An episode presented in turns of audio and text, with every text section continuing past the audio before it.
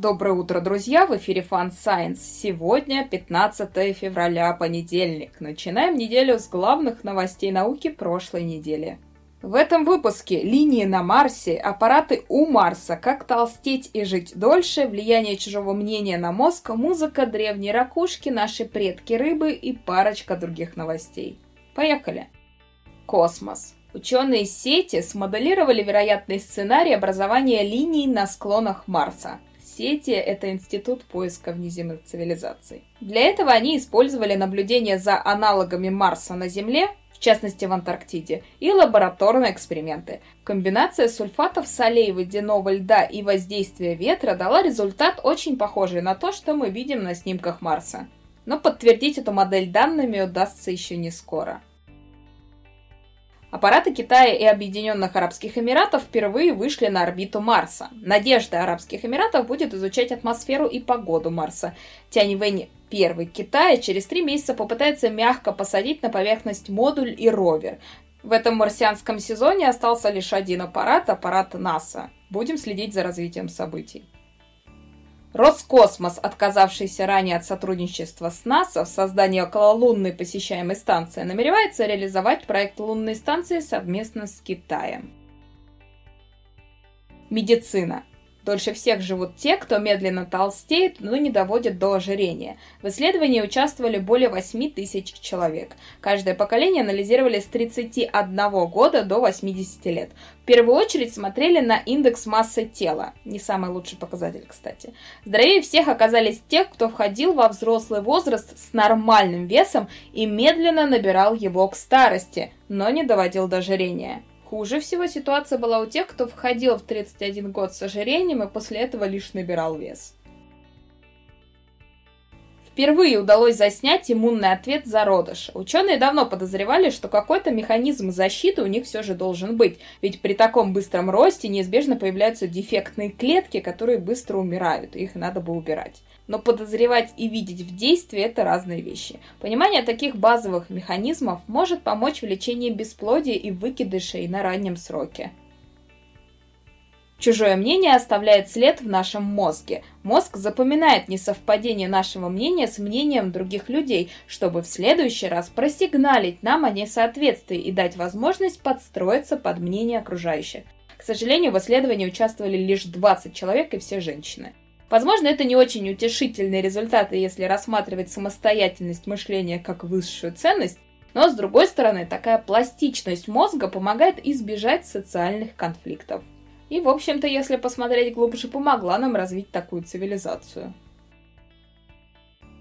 Исследование показало, как формируется негативное отношение к некоторым блюдам. Мы, вероятнее, откажемся от блюда, если ранее из-за него чувствовали себя плохо – Эксперименты проводили на улитках, но не смейтесь, ученые все же отслеживали работу их нейронов, которые можно считать базовой моделью человеческого мозга. Получается, неприятный опыт с едой сохраняется не только в воспоминаниях, но и сказывается на базовой работе нейронов. Так что если какая-то еда вызывает у вас отвращение, возможно, у вас когда-то что-то перемкнуло в мозге. История. Ученые извлекли звуки, три ноты, из древнего духового инструмента – большой раковины возрастом порядка 17-18 тысяч лет. Кончик раковины сломан, и ученые считают эту поломку не случайной, ведь это самая прочная часть раковины. Да и есть и другие следы обработки. Сейчас ученые работают над созданием точной полной трехмерной копии раковины, чтобы сыграть на ней и другие ноты. На раскопках в Китае найден мужской крем для лица возрастом 2700 лет. Крем из животного жира и карбонатной грязи придавал лицу белый цвет. Вероятно, так аристократы-китайцы хотели выделиться среди простолюдинов. Планета. Древние рыбы заранее подготовились к выходу на сушу. Гены, помогающие современным древним рыбам дышать воздухом, похожи на гены, которые помогают формироваться нашим легким. Получается, что это не легкие наземных животных образовались из плавательного пузыря, а пузырь рыб сформировался из протолегкого, гибридного органа, который помогал и дышать, и плавать. Просто функцию дыхания он утратил. Кстати, среди этих современных древних рыб числится латимерия. Еще полтора века назад все считали этих рыб вымершими, но потом одна из них попалась в сети рыбаков. Она была настолько похожа на окаменелости, что создавалось впечатление, что она вообще не эволюционировала. Но вот ученые нашли в ее генетическом коде гены, перескочившие от других видов. Ученые не знают, что конкретно делают эти перепрыгнувшие гены, но многие из них кодируют связывающие белки и, скорее всего, участвуют в регуляции генов. А это процесс, в котором даже малейшие изменения могут сыграть огромную роль. Так что все-таки эти древние неизменившиеся рыбы эволюционировали. Ну и напоследок личный опыт вакцинации, если кому-то это будет интересно. Да, это даже смог не случиться вместе с подкастом, потому что я решила неожиданно в пятницу провакцинироваться. Я ожидала, что я, скорее всего, буду чувствовать себя хреново в следующие три дня. Но в итоге эффект чувствовался только сутки.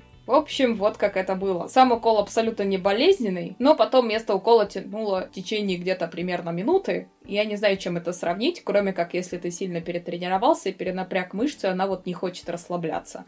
Наверное, как-то так. Неприятно, конечно, но, в общем, ничего страшного. После этого ничего. В течение 8 часов. Но почти ровно через 8 часов у меня предсказуемо поднялась температура. Это должно было произойти. Поднялась, видимо, сильно, но я не померила, потому что это была середина ночи. И через 2 часа она, очевидно, спала потому что под тремя одеялами мне стало слишком жарко. В общем, через 15 часов, проснувшись, я померила температуру, она была в районе 37 плюс. Весь день продолжалось 37,6. И при этом у меня болела башка, но не особо сильно. Как показала эта практика, основные неприятные ощущения от всяких гриппов и простуд все-таки приносят заложенный нос и больное горло, потому что в данной ситуации у меня была только температура, и, в общем-то, это ощущалось нормально. Примерно уже через 24 часа после прививки у меня температура пришла в норму, Разве что чувствовала себя чуть сонной. В общем, не считайте это агитацией, но личный опыт. На этом все, друзья. С вами была Дарья. До следующей недели.